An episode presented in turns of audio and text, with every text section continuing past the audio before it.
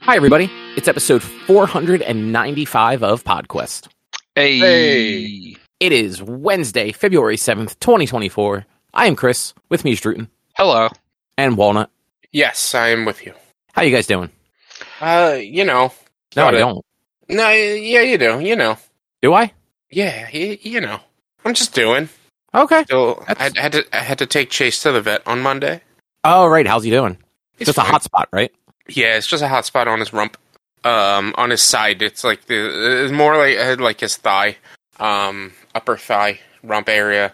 Um, poor buddy. I I was trying to not bring him. Um, because like usually just just just uh, uh Benadryl and spraying it usually stops and works. But it was Sunday that he was scratching at one point before I could get to him and he was crying as he's scratching. He's hurting himself. He's biting him. He's straight up biting himself. Oh, poor Um, boy. And so uh, it was at that point the vet that I had started going to. They're closed on the weekends, I believe. So I was gonna bring him to the Deptford Urgent Pet Urgent Care, which is pretty good. I've been there before. That one that's where like the Payless used to be. Yeah, we're near the eyeglass place. Yeah. Um, uh, th- well, they're pretty good, and and my parent, my mom, my parents go there often, um, because they have a million pets, and and they they talk good about them. So I was like, all right, I'll go there, but they were just busy. I called them at like like twelve. I was like, do you guys have uh, openings to bring somebody in today? And they're like, we actually had to start turning patients back. I'm like, wow. They're like, yeah, we're super busy today. Uh, we'll take out your information, and if we open up, I will give you a call. I'm like, all right. If not, it it's not an emergency, so I can wait.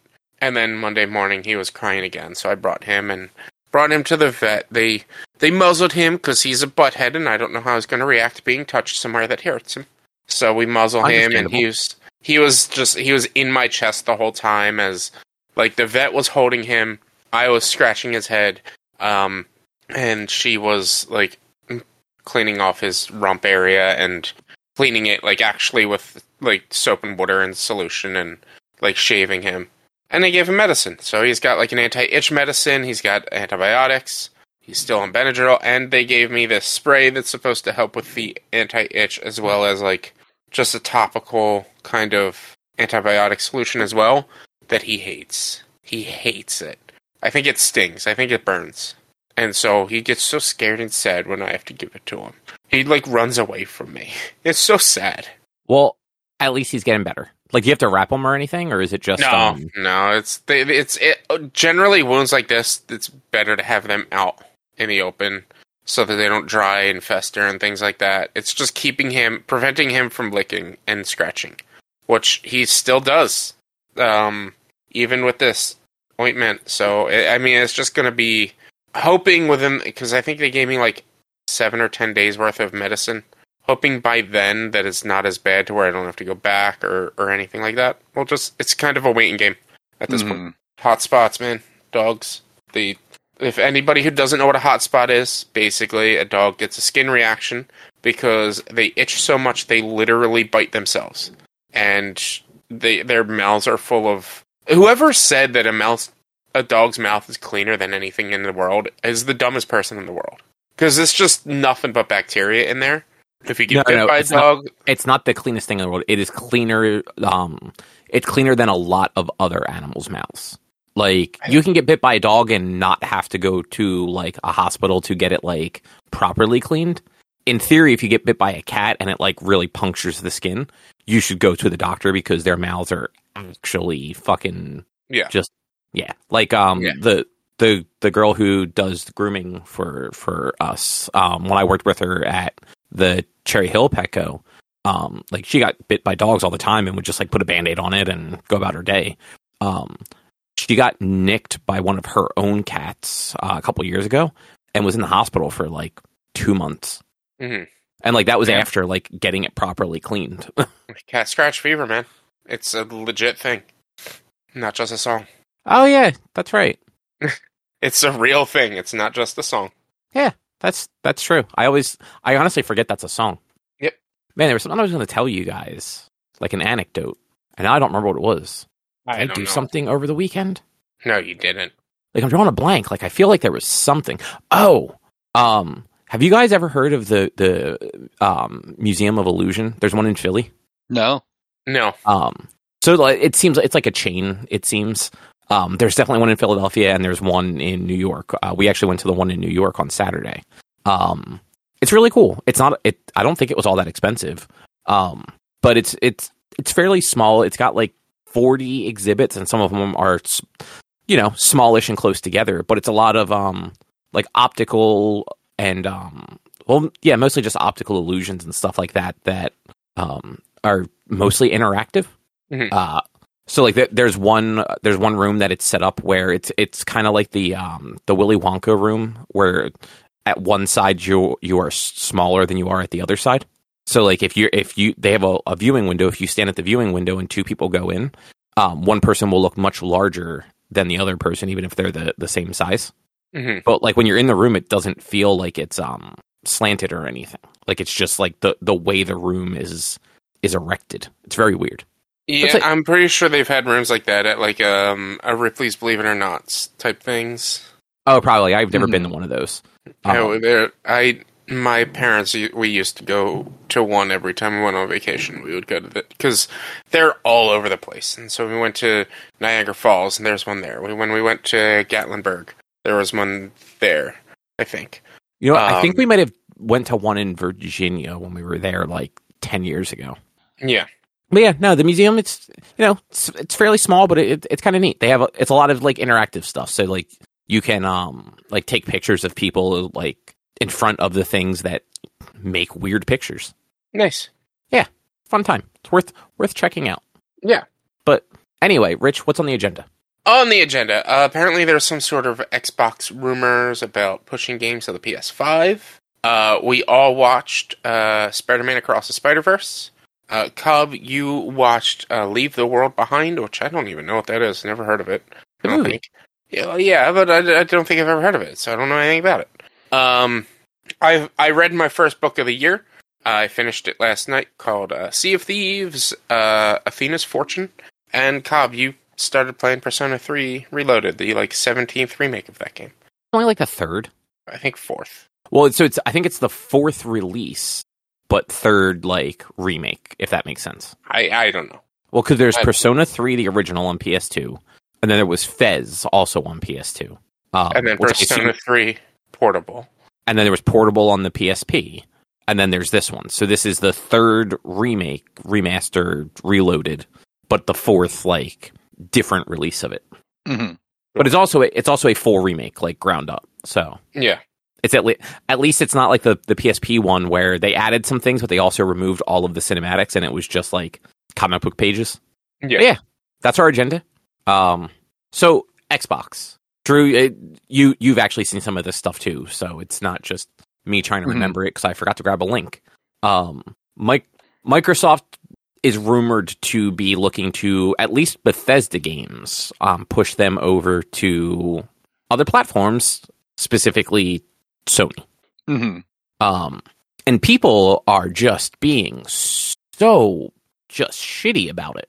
I don't know if you've seen any of that stuff, like the people like claiming that like like gaming is ending and Microsoft scammed them and lied to them by doing this. I haven't, but I'm not shocked because fucking Nerds. console fanboys. Fucking nerds. Like, like that just.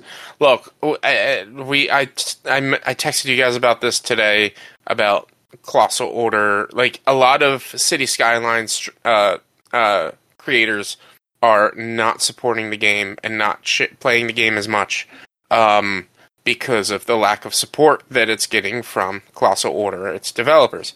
Also, a lot of that is because the community has become shit. Because people will be like, "Why are you playing this trash garbage game?" Blah blah blah. It's horrible. It's the worst. It's people being shitty because they look. I get it. They some people, at least in the City Skylines realm, feel slighted for the fact that City Skylines Two is not a complete game.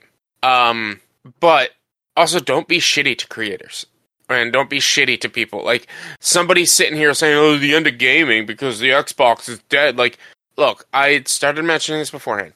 This has kind of been Microsoft's plan since the beginning of Game Pass. they have been wanting to get out of the console uh, uh, console game for a long time. That's why they've been trying to move Game Pass and and push for Game Pass and downloadable, streamable game content. And that's what the Xbox Series S is. It's supposed to be for that shit because they don't want to be a console maker anymore. They I don't just think that's to. entirely true. They want to make bank off of Game Pass because they know Game Pass is making them more money than anything else. It's not though. I- Is Like, it, they- it? Are you sure? Like, Yeah, like I mean, they the subscript like it's not making them no money, but it does not it does not make money the way that like you might think it does. Um, and 'Cause they- it's not like the, it's not like any they don't have to pay to put the games on there. Yeah, like that they're not. I don't. I doubt they're losing money still. But a, like a lot of the the industry talk, like around the time that like it was really taking off, was the cost of the subscription isn't quite high enough for the content that they're they have on there. So they were definitely Mhm. taking a loss at some point. Uh, yeah, whether they still are or not, I'm not sure. But they haven't had any significant growth in subscriptions either. and that's why they're doing this. If they can get that growth by sending this shit over to PS5 and be like, "Look, it's reasonable to get Game Pass available over to PS5," and people I don't think start. that, that'll never happen. So Sony won't do that. I y- you can't say like Sony won't. Do, Sony already has their own streaming service, but like Exactly. like there there's there's nothing saying that they that that like what makes you think Sony won't allow them to have Game Pass over there? Sony That's- didn't want to let other platforms play multiplayer games with them. I understand that, but Like so Sony being a very traditional Japanese company, they do not they're not going to want to work and and allow another streaming service on there. They are going to want people to in, to do their own like game service. This would be a win-win scenario because Sony then has no competitor and Microsoft is making money on just releasing games. Sony has no gaming competitor. It's honestly the only people that can lose in this situation are the gamers themselves because there's going to be less of a, a, a strive for innovation. However, like, you know, console gaming like is pretty much as best it's ever going to get. Like you're never you're not going to really change much from gener- generation to generation anymore. So Yeah, it doesn't really in- matter. And keep in mind too, these companies don't make money off the hardware. The money comes from the game sales. Um, so put it, Sony putting Xbox platform like like um subscription platform onto their console is actually is going to lose them money in the long run because then people won't have to pay them directly. They'll get a they'll have to get a cut of it. Like that's just how those I'm- marketplaces work. Obviously, but- yeah. There, there's going to be a cut of it for PlayStation. But the amount of Like- money they would make off of just making it where PlayStation 5 owners have to buy the game for $70, like that it, they would have to get an outrageously good deal to put Game Pass onto their platform. Especially with Yeah, all of like Most likely. with how little of a markup cons like the physical consoles usually have on them. Like Mhm. So I don't know if they still are, but like early gen for PS4 and early gen for PS5, like they were losing money even with those consoles being four or five hundred dollars. They're probably that's- making money on them. That's that's the cost of doing business in general because you you have to look into wholesale prices and wholesale costing. It's always going to be for the first X amount of time that it takes them to build these devices and these things and before they can streamline it and get the better wholesale values on them, it's going to be more expensive to release the first year. But then after that, it's going to go down, and eventually they will break even after the loss they made the first year and the profit they're making the third and fourth year. That's just how profit works when it comes Yeah. to But consoles almost things. never make profit. It's always the software. That's why like when you I mean, that's that's why true, GameStop Cobb. Like, the- the- consoles don't make profit for the retailers, yes. but like Richie said, the yes, the very like usually the first year or two, the consoles are sold at a loss. Um, uh, but that's when the majority that, of the they- consoles are sold. Uh, the, I mean, Unless there's It- iterations on it. and, which yeah, Sony does a crazy amount of. I don't Mhm. actually. They haven't really done any for PS5, have they? Uh, yeah, they just put out Slims this year according or last Did year. they put a slim out? hmm So I just searched is the PS5 being sold at a loss? and the first thing to come up is a PC Magazine article where Sony's chief financial officer has this week confirmed that the company's 499 PS5 console is no longer selling at a loss. This is from August 4th, 2021. Yeah. Okay, so within Which- a year they they stopped selling at a loss. They stopped Yeah. selling at a loss, which, like, yes, that that uh, loss might like they that first year they were selling at a loss because they have it. It takes time to make that many consoles. At which I mean, the PS5, you saw how terrible that launch was. Yeah. It's, they didn't really have that many consoles, but you. The loss is the fact that they are mass producing this thing without making any money on it for the first X amount of months before it's actually released. So And- they lose a lot of that money, and then they have to make that money up over time. So over that year, they made up the money of the first three, four months of not selling any consoles. It also really changed the last generation. Both Microsoft and Sony did not uh like over pr- over buy components. You know, uh, like the the loss they got at the beginning was way smaller than like the PS3 360 era Which th- that era was cost them to also weird those. because of all the the unique hardware they were using at the time. Mhm. At least on the on the PlayStation side of it. Yeah. But this generation they they ran into the issue of like just supply and demand. Like Mhm. like parts were just more expensive, unfortunately. Like Yeah. all the stuff they needed to make these consoles were significantly more because of um, the pandemic and also Mhm. like the whole crypto thing that was going on at the on the in the early part of the pandemic where Yep. Yeah.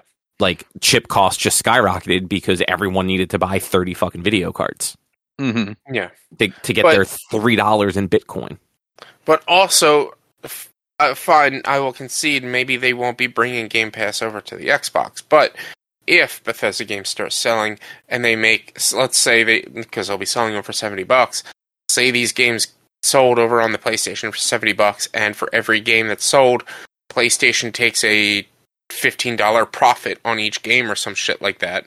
PlayStation is still winning off of this deal. So it makes it makes zero sense to not do this because I, I just I full on feel that Microsoft is just done with consoles. so They don't want to do it anymore. I only disagree with you on Game Pass going to to Sony. Like the the games, like there's no reason for them to say no to the games. Like as long as they are making money off of them too, like they have to. There's there's no development cost into it. Like they would have to do for like any games that they were either publishing directly or like co co publishing. Um, there's no marketing or anything like that. It's just the games just have to pass their um uh shit. What's that thing called that they have to do? Certification. yeah, their certification, which also makes them money. Like the developers have to pay for certification. I mean, I'm Yeah. with you on Game Pass not going unless Microsoft actually does abandon, just does say we're out of console market. Then they ha- then Microsoft Sony would have no reason not to. So the one thing I- I've seen people actually like not pitching, but like theorizing, like based on just like Microsoft and and what they do, is them doing some sort of um like remember the Steam box Mhm. like doing something like that but like rather than having it be like a console like like it is now like the xbox is now where like um like the steam box was have it be more of a pc like have it just essentially running windows but like a scaled down version of windows that has um that has the necessary hardware to play their games um and and standard like like other aaa like um third party stuff and be able I- to just plug into a tv plug into a monitor like I, I think I think at best you are going to continue to see them making more devices like the Series S. The I say, smaller is not just the Series S? It's basically the well, yeah. I mean, the Series S just runs a is the Xbox Series X, but not as powerful. But it, and, it's and also- digital only. Yeah, Yeah. and you you, ju- you also just take away the need for them to um, develop a separate operating system. Like they're always going to have Windows. They're literally just going to package something with Windows on it that is just Windows Yeah. without all of the bloatware, essentially. Like because it's going to come directly from them, or like kind of like um uh the the way that um not Steam decks are going right now, where like Steam released their Steam Deck, and now there's like two or three other companies that are releasing like handheld PCs um, that are in theory doing the same thing as a Steam Deck. Some of them better, some of them not better. Um, Mhm. They'll just have other companies releasing these things that have this this embedded version of Windows with no no extra software loaded onto it that just runs Xbox Games Pass. Yeah, Like- because like they um you know Microsoft sees the success of Game Pass of Epic, the stores, not like the the um like sees how good Steam does, sees how good the Epic Store does. I Does don't the Epic really Store know. do well? Yeah, I was I gonna mean- say I really don't know how well the Epic Store does. I here's the thing: it doesn't matter how well it does. They make all their money off Fortnite. It's just there, and yeah. people use it. So it That's, that's what I was gonna say. Like, like how much? Like, I wonder how much use the Epic Store actually gets because you never hear anyone talk about it other than like, Rich, you post when they do that um that Every- like, yearly every- like Yeah, every Christmas when they do their Christmas free games, I post that. I try to remember to post their new games from time to time because they do new games every two week. Uh, well, like next, uh, starting tomorrow, it's actually Doki Doki Literature Club. Um, is uh Literature Club Plus, so there's added stuff to it. Yeah. Um, uh, as well as Lost Castle. Oh, they're gonna have two new, two free games next next week. Interesting. Um, so like yeah, like I I only use Epic for that shit. There's a couple of games like um what was it? Dead Island 2 is only available there. It's not available on Steam. Uh, there are a couple of Hmm. other games that are exclusively available on Epic that like I uh like uh Fall Guys is only Epic. You can't play Fall Guys on Steam. Or you can't get it anymore. You can't if you had it before, you still have it. You can't get it anymore as far as I can remember. Uh the new Prince of Persia game I believe is no, that's on Steam as well. Um but yeah, like I'm I'm sure the Steam game the Epic or the Epic Games like launcher and and store does fine. Well, let, let's not go with store because we saw how the Windows Store worked. Like, what what game was it, Rich, that you played that the the Windows Store was just it actually made it so you couldn't play the game? Oh well, that was wasn't that, That Games was- for Windows Live with RE4? Yeah, that was Resident Evil um six. Oh, it was five Oh, or, or no, six. Six, yeah, yeah. yeah, it was Resident Evil. No, it was five. You're right. It was Oh yeah, five. yeah. It was right. five. It was Resident Evil Five. That's the one where he plays Chris and Sheva. Um, you needed access to uh like like uh, Windows Live or something like that, which is no longer available. Yeah, that that whole thing was a mess, and I think because it was shortly after that that like they did their like games for Windows through the Windows Store, and they're like, yeah, we're just going to go back to Steam for now. Like, Yeah. we'll just we'll sell our Well, games but- through Steam again. but- See, that's the thing. Uh, Drew, you had mentioned something about an Xbox, um, or or a GameStop tweet about dropping Uh, the mi- the Xbox Game Pass title and just turning it into Microsoft. Yeah, so there's a an Xbox demo day at GameStop on the 10th, and the advertising on it says, "Come play new Xbox games on the Xbox Series X slash S, plus explore the benefits of Microsoft Game Pass." And all the replies to the tweets are, of it are like, "Huh, Microsoft Game Pass?" it and was see, like that actually doesn't seem that weird to me. Just they want it to be a more um, what's the fucking word I'm looking for? Like flat marketing. So like Xbox for them is very much the the console that you put under the television, and they want Game Pass to be synonymous with both console and PC. So using the corporate name makes sense in that case. yeah, maybe. But who knows? Like, the, so they did. Phil Spencer tweeted out yesterday or the day before that um, they're not going to in- ignore all the rumors and everything that's going on. They are going to um, have some sort of like state of Xbox thing next week. Mhm. Not sure like what it's going to be or how long it's going to be, but they did say some. They will be talking about it in some way next week. Which you know, like, good on them. Like, good for them for like not just ignoring it and leave people to constantly like bicker and come up with ideas.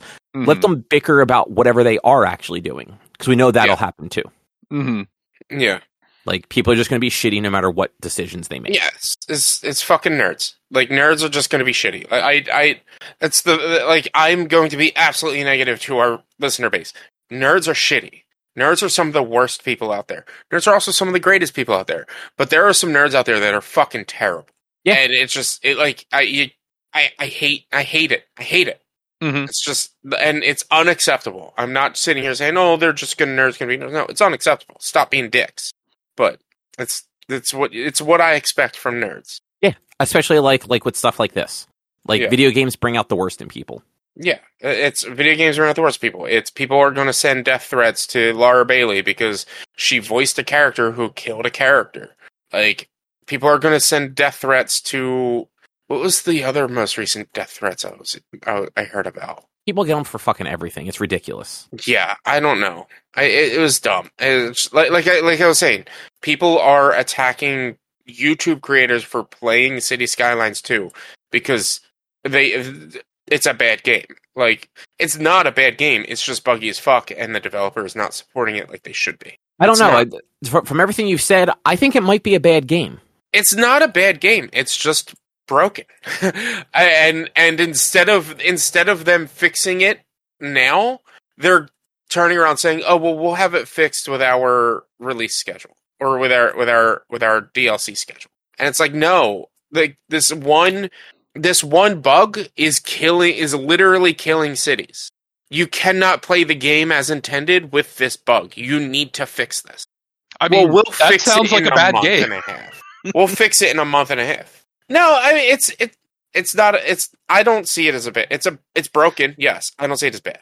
Like it's it's like you can still play that feature, but you just have to alter the way you're going to play. Like you can ignore that feature and just reset everything every time you play, which is a pain in the ass.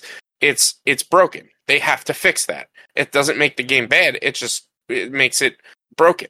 Uh, and and like there's if you're using this is this is I've I've argued against this because there's no reason this should be a thing, but if you're using the Thunderstore or Nexus mods, you can download the mod that fixed this bug. You can just download a user created mod that'll fix this bug and you can play the game absolutely fine. The problem is it should not be left to a user created mod, which the developer is not supporting. They're not supporting mods still, which was their biggest reason that City Sky- Skylines 1 was as big as it, as it was, was because of the creator community and the mod community. They're not supporting them. So, like, you have to go behind, you have to, you have to, you have to go through these other modding communities and not just using the, the Steam Workshop, which, if you look at the Steam Workshop for City Skylines 1, has the most active community on the Steam Workshop for modding. which is kind of crazy. Like, Like, you can get fucking good for Wawa in City Skylines, man. Can you Mhm. really? Yeah, I actually I had that mod downloaded. I had it downloaded. It was actually I also downloaded um you could have Pokestops, Poke stores, um Pokemarts. Man, it took you three tries to get to that one, huh? Look, they're all something Pokemon related. Uh, Maybe not the store, but actually the Poke store might be like the Nintendo store or some shit. But the Pokestop is from Nintendo is uh, Pokemon Go. Poke store, I don't know, is just probably Pokemon Go as well, and then Pokestop or, or yeah, Pokemon Mart, Pokemart's from Pokemon. So I, st- I didn't technically get it wrong. you you just you had a couple of tries there. Like Yeah. you you weren't uh Look, confident. It- it might just be the naming convention. If we just turned everything to pal pal pal stuff, I'll be fine. Mm, I'm go- I'm gonna go no.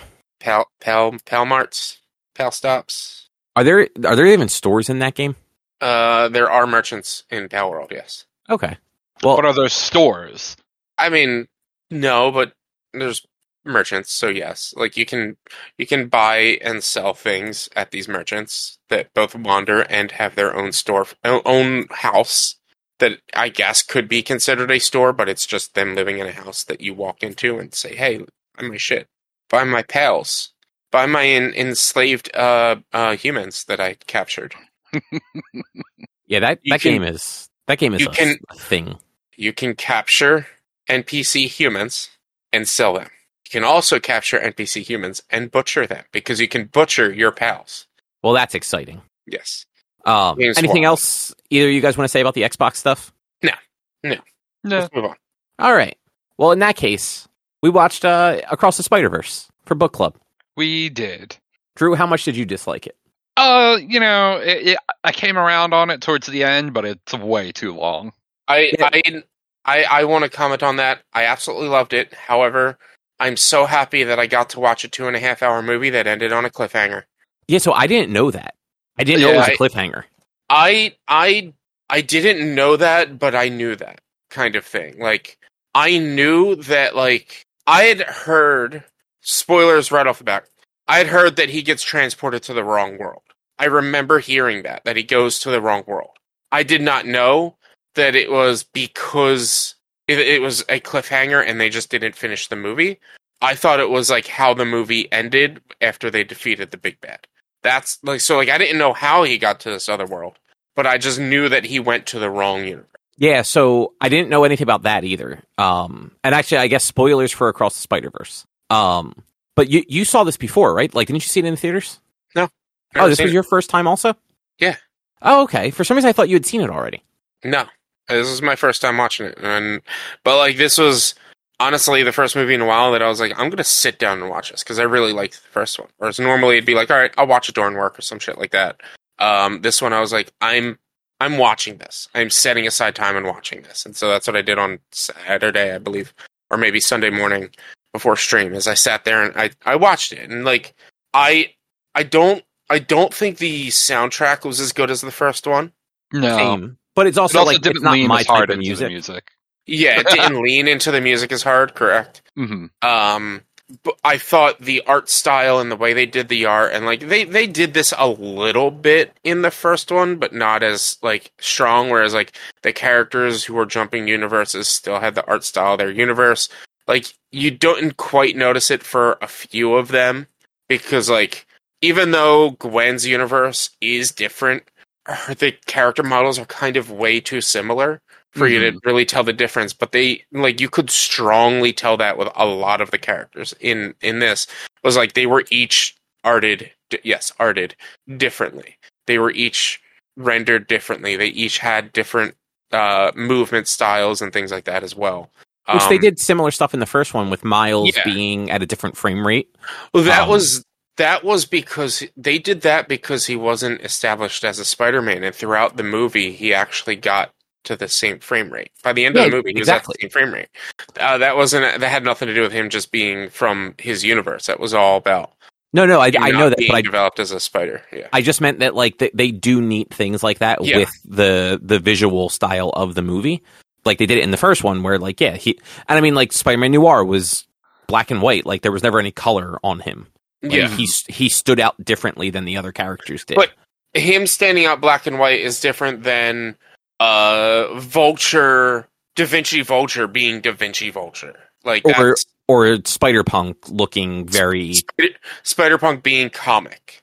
Like, yeah, stuff like Yeah. that. Like they, they took a lot of chances with it and honestly i don't think all of them worked um the weird blurring color thing they did in the background of a lot of scenes made it just look like you were watching a 3d movie without fucking 3d glasses on and it kind of gave me a headache Yeah, I especially felt early on the art style was not Yeah. good. Gwen Gwen's Gwen's world's art is just it's the background art for Gwen's world is very rough because it is Yeah. just like it's this like uh watercolor style painting that they did Yeah. for her world, but like it's it doesn't feel all fully developed and fully like there at times. Yeah, I, I can no, get I- that. Like they I definitely agree had that that felt stylistic incomplete. choice especially like when she reunites with her dad near the end like yeah, everything was very like desaturated color wise and but then other things like were like gradient in a weird way like like gwen in particular like she had she was both desaturated and gradiented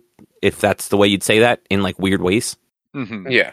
um but even even in miles's world like some of the um the backgrounds just that it it gave me a headache just because they they were doing this like rainbow effect and blurring everything. Like it really did look like like 3d movies like when you watch a 3d movie and take off the glasses. I didn't I didn't get any of that. well you should have watched it on i don't know. Actually your tv is 1080 right? Yeah, I doubt it. I, I fucking don't that know. old I mean, it is. It's probably close to ten years old. yeah 1080 was around 10 years ago Yeah, maybe. Yeah, it's just I not don't- 4k Yeah, it's definitely not 4K. maybe it's the 4k Um, that did it to us drew Maybe. we should have watched it lower quality but So I, actually, I watched it on like a 4K Blu-ray because I'm like, okay, well, these movies are supposed like supposedly very like um visually stunning. Mhm. So I I had the the Blu-ray. We had bought it um around Black Friday when it was it was on like a really cheap sale and just hadn't gotten to it. But now I have. Yeah. Um, I thought the story itself was was good. Like it was interesting. Um, I it's it's normal. That's the thing. Like I've watched so many superhero shows. It's normal do I don't I don't I tell them kind of superhero stuff and Mhm. a superhero kid having trouble handling both superhero and real life. Um, like it, it, it was a little tropey, like, but that wasn't anything of a negative. It was more of just like I've I've seen this story quite a few times in so many different other superhero stories that it wasn't anything too special. Yeah. Um, the the villain was more of like the the like okay, I can I can understand this, but that also it, it felt I don't know I I wasn't I wasn't I'm not happy with it being a cliffhanger because like I spent two and a half hours and nothing was wrapped up. Like they yeah. they, they wrapped up they because like you can't even say they wrapped up the like the the Spider-Man Corporation shit either, like the Spider-Verse shit either. Like Nope. none of that is wrapped up. All that's wrapped up is nothing. Whereas like you can look at any other multi-part film. Let's use let's use Endgame and uh, Infinity War as as an example. That is fucking wrapped up. They lost. Like at the end of Infinity War, they lost flat out. That wrapped it up right there. That is Well, I mean, an you're ending also- to the story. You're also left with a bunch of unanswered questions at the end of that too. but, n- but yes. not in a sense of oh the lead character is captured and in the middle of some bullshit that I just sat two and a half hours to watch. Literally at the end of Infinity War, the villain won and left. Whatever other questions you have, that's just the normal questions of of of of any general movie that can be built that way. There was an ending to Infinity War. I Yeah, do not feel like there that. was an there was no ending to Across the Spider Verse. Mhm. So the I to be continued did not bother me at all. Like movies the do to be it. con- the to be continued didn't bother me. The lack of an ending did. Yeah, that, well, that's what I mean. Like, I it does not bother me. I I knew going in that there was supposed to be a second movie. I didn't. I just didn't know it was going to end on a cliffhanger like that. Going in not knowing that there was going to be another sequel, I was incredibly disappointed by the ending. that's fair. Um, but yeah, like the, they had announced that it was supposed to be Across the Spider Verse Part One and Two, and then they changed that. We don't have an official name for the the second Yeah. part yet. I mean, that, Yeah. yeah. that's fine. Like Uh, like I said, I like I said, I knew that he went to the wrong world, but I didn't know that it was going to end with him being captured by his other world self. And that's where like I I like uh, my problem isn't necessarily the fact that it ended like that, and more of the fact that it ended like that after two and a half hours. hmm That's Yeah, like that that's, doesn't bother that's, me. That's more where I'm leaning. I sat here for two and a half hours and you could not conclude a story. Like I I feel the same. Like I don't. I personally do not feel like this ended any differently than a movie like Infinity War or Empire Strikes Back. I mean, yes, some plot lines got wrapped up in those movies, but you're still left end of Infinity War. So like spoilers if you haven't watched Infinity War, like Tony is is stranded in space with no way home. Um, the Avengers are basically destroyed. The the villain just won. A, we see a bunch of like major characters disappear. You know that they're coming back somehow, but it just ends there. yes, but but like I said, you had that conclusion of the villain winning. The villain didn't win in this. Nobody won in this, and nobody lost in this. You're well, Miles lost in this, but nobody won. There's just this limbo of oh, Miles isn't home because it sent him to the wrong world. Like there is Yeah. no.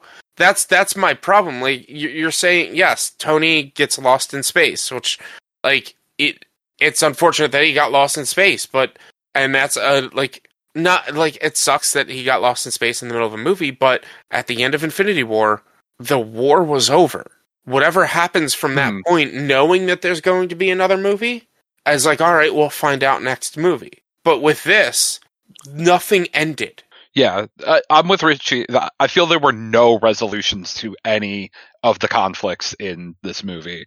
No, there- Whereas, no, th- there was a conflict. Like the the resolution with with uh, Gwen and her dad.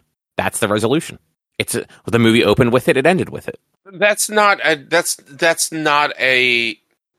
I am I am mostly kidding. I know, Um, I know. I, but, but also I'm- like I'm I'm not discounting that you guys feel that way. I'm just simply saying I don't. Like it it did not bother me. I thought the movie ended in a way that like cool, there's going to be another one and it's going to pick up somewhere around where this left off. I think What if- all cliffhangers are like this. What if they took about 45 minutes of this movie where like nothing really happened and just ended it all in one movie? if it was going to be fucking two and a I half hours. Yes, I do think it was too long. I think they could have absolutely cut And- and- some of the stuff. Um, but like And- even sorry, Rich, go ahead. Here, here, here we go. Here we go. Here's how you fix this problem. The last half hour was Miles in the wrong world. Just end the movie with him going home. Then you resolved the fact that he was lost, that he was in the other universe. And you resolve the fact that he is now home. And you leave it to where he's home. And then the that like then you build it up at like when then you find out in the next movie, oh, he's home in the wrong universe. He's not actually home. I mean, yeah, that that would have actually been the better way. better. hmm Like It would have been a, a, a better ending.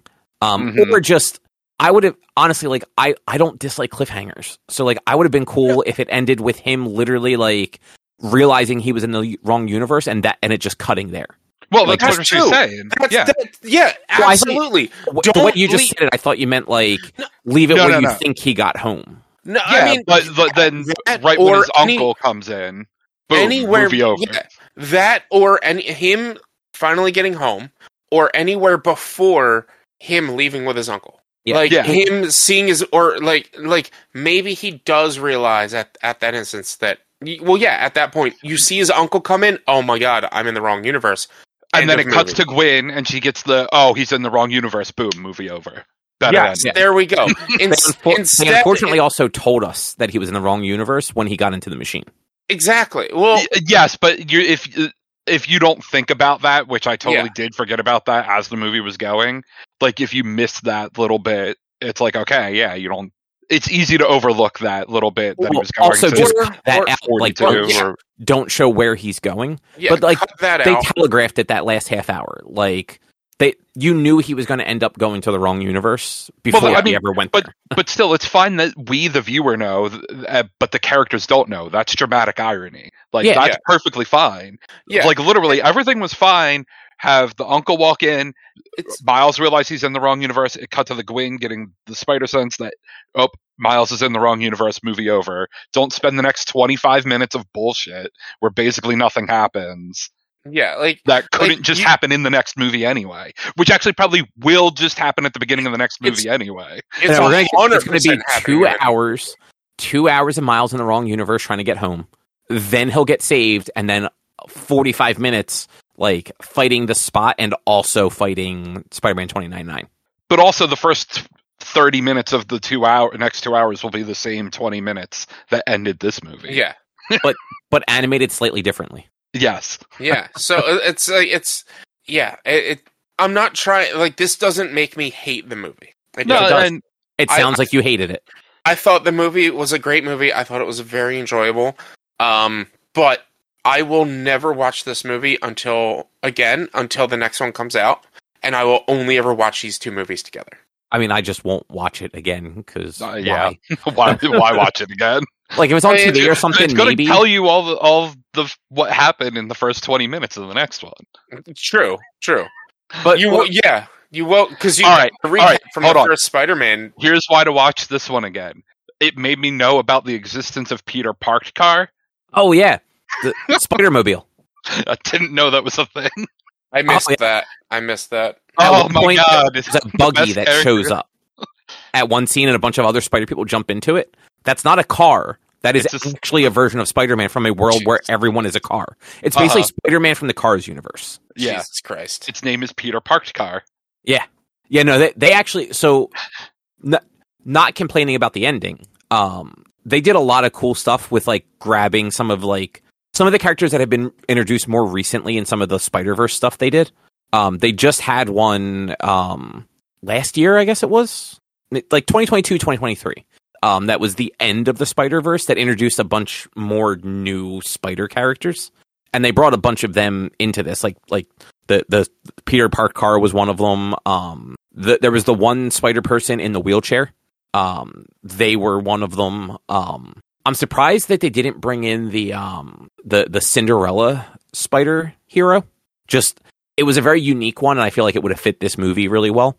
Um, she was basically like like like a Cinderella stand-in. Like the the issues that she was in, all of her dialogue was like sing-songy, like a Disney movie. Mhm. okay. Yeah, like it, it was it was really clever, and I feel like it would have worked really well in the movie, but they just they didn't go that route. Um, but I appreciate they they did a similar thing like they did in the first one, where when they were introducing certain of the spiders, they would give that little like I'm such and such, the Spider Man or whatever of whatever Yeah. universe. hmm Yeah. Um, I appreciate they did that a little bit, but they kind of cut back on it drastically too, and they, Yeah. they shortened them. I think there was just what like four of them, five of them total, and Oh, like I each mean, one got progressively shorter. wasn't there really only two? It was just uh, for Spider Punk and um, Well, you got the reintroduction the- of Gwen and Miles at the beginning of the beginning of the movie was the reintroduction of Gwen, and then you had the reintroduction of Miles, and then you, and then you had um, Spider-Man India and Spider-Punk, and a very short one with Miguel where he's just like, "I'm Spider-Man at 2099," and he's like, "And that's all you're gonna get out of me. Like, fuck off, I'm busy." Yeah, I mean, that was probably to do that one. They probably it was more of like a foreshadowing type of we're not going to tell you his story because you find out throughout the movie. Exactly. Um, but like, I'm glad that they kind of scaled back on that, but still had a bunch of spider people just kind of there doing stuff. I I know I know you were so excited to see Ben. Oh yeah, no, Ben Reilly was great. I wish they hadn't played him the way they did. Um, but it was Andy Samberg too, so that that helped make up for it a little bit. The emo depressed Ben Reilly. Yeah, which like isn't always how Ben Reilly is. Um, I I loved the art style they used for him. He looked very '90s. Yeah. Mhm. Um, I'm trying to think what other spider people were in it. Um, I appreciate that at the end of the movie they had um the like the the core group from the first one show up again. Just uh, they didn't have to pay uh, Nicolas Cage or John Mulaney for voices, Mhm. which I wonder if they will have them back for the next one. I would guess. Like I would hope so, but you never know. Um, Yeah. they also it, it was kind of a blink and you miss it, but they also they had the Mary Jane that was a spider hero from um, Renew Your Vows, which was a it was an alternate universe where basically all the heroes got defeated and Spider-Man was one of the few that didn't. But the the villain that took over like was too powerful. Um, so Spider-Man just like basically went underground. He, like he had to stop being Spider-Man and he just raised his family instead. Um, but after that villain got defeated, um, they came up with some weird device that he could share his powers with Mary Jane. Um, and then eventually she just got a symbiote instead. Um, but that version of Mary Jane was like just hanging out on like a rafter at one point. I'm like, that's weird, but okay. Like, I'll go with it. That's not like a traditional spider person like all the rest of them were. Mhm. Um, and even the, uh, so the machine that's, that was sending the people back where they came. Sorry, dogs were barking at something, so I muted myself. Um, that machine that was sending them back to wherever they were going, um, to whatever universe they came from hmm very much looked like the I think I think they were called the Master Weaver in the Spider Verse things. There was basically um, a character that was responsible for knitting the web of um, life and universe or whatever it was called, and kind of like like following the threads and knowing where the different spider people were in the universe. Um, and while they didn't make that a character, just the look of it and kind of the way it functioned was very similar to that, and I thought it was a nice nod to the comics. Mhm. Um, and just in general, they did a nice job of pulling comic stuff in without going like too hard or like being too strict with it. Like Gwen's Gwen's uh, origin is very similar to when she was introduced in the comics. Uh, Miles is similar, but they they took liberties like with the um with Miles' spider not being from his universe and making him this weird anomaly, or with um with that whole like a captain has to die thing and like you don't realize it but yeah like throughout spider-man like a bunch of captains have died or at least a bunch of like police officers that are um important to spider-man My my favorite thing. Uh, this movie absolutely shows that the writers are not connecting anything anymore, or trying to, or aren't colluding with e- anything anymore. Um, because do you remember what universe he mentioned Doctor Strange in um in this movie? no So, um, in uh, in the movie, he mentions World nineteen nine nine nine or something like that. i That think is that's 2099 isn't it no. Twenty ninety nine says this. He says, I dealt with uh, Doctor Strange and, the, and that little nerd punk in World 19999 or something like that. That is the MCU. Before Doctor Strange and the Multiverse of Madness, where they have dubbed the MCU Earth 616. Oh, that's right. I forgot that they re Yes. They redid dubbed- all that. They have dubbed the MCU and Doctor Strange and the Multiverse of Madness as 616, but in this movie and in prior things, this the the the MCU was known as apparently like Earth 199999 or something like that. So I wonder if if that was intentional or if it's just a matter of this animated movie took way longer to make than the time since Doctor Strange came out. Like I wonder if that was just part of this, especially being that like it is not part of um, But- mo- it's not part of the MCU at all.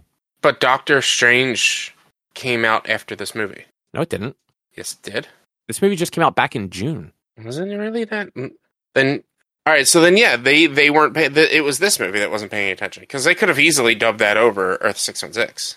I mean that that is true, but like, why bother, right? Like, o- only us looking it up are really going to notice that. But w- like, were they really even like tying into the MCU in any way? Regardless, it like, it was when he had, he it, yeah he was mentioning uh Spider-Man No Way Home. no, no, I know, that. I know that, but like, I'm, you also see there there are shots of Tobey Maguire and um Andrew Garfield Spider Mans, Donald Glover as um as the Prowler, which From technically he was Aaron MCU, Davis in from um the MCU. Yeah, was that the first Spider Man movie? it was from yeah that was from the first um that was from Spider-Man Homecoming. Yeah, but like they were mostly just pulling from the stuff that Sony owned. Yeah, but it's still like Spider-Man No Way Home is in the MCU. And when he said Doctor Strange and that nerd punk or, or that nerd kid or whatever, like that was him referencing I thought it was him referencing Multiverse of Madness, but no, it was him referencing No Way Home and he used Earth 199999. Yeah. But in, like I said, in Multiverse of Madness, they call it Earth 616. So it's like uh, what's going on here? Unless it because it's different universes, they're using different terminology because they don't have connection to the universe that dubbed it six one six. But still, it's I, I just thought it was funny that like it was like uh, I'm pretty sure it's six one six. I think you're looking into it a little too hard now. No, because there's literally Screen Rant has an article Earth six one six or nineteen ninety nine. MCU's universe number finally Of course. has an official answer. No, no, no. I, I meant I meant you're looking a little too hard into why they did it in the Spider-Man movie. No, I mean, I'm yeah, I, I'm not looking. I'm not trying to figure out why they did it that way. I just, I was like, oh, obviously they don't talk. That's really all I was saying. Like, Oh, yeah, I obviously mean- these writers aren't talking.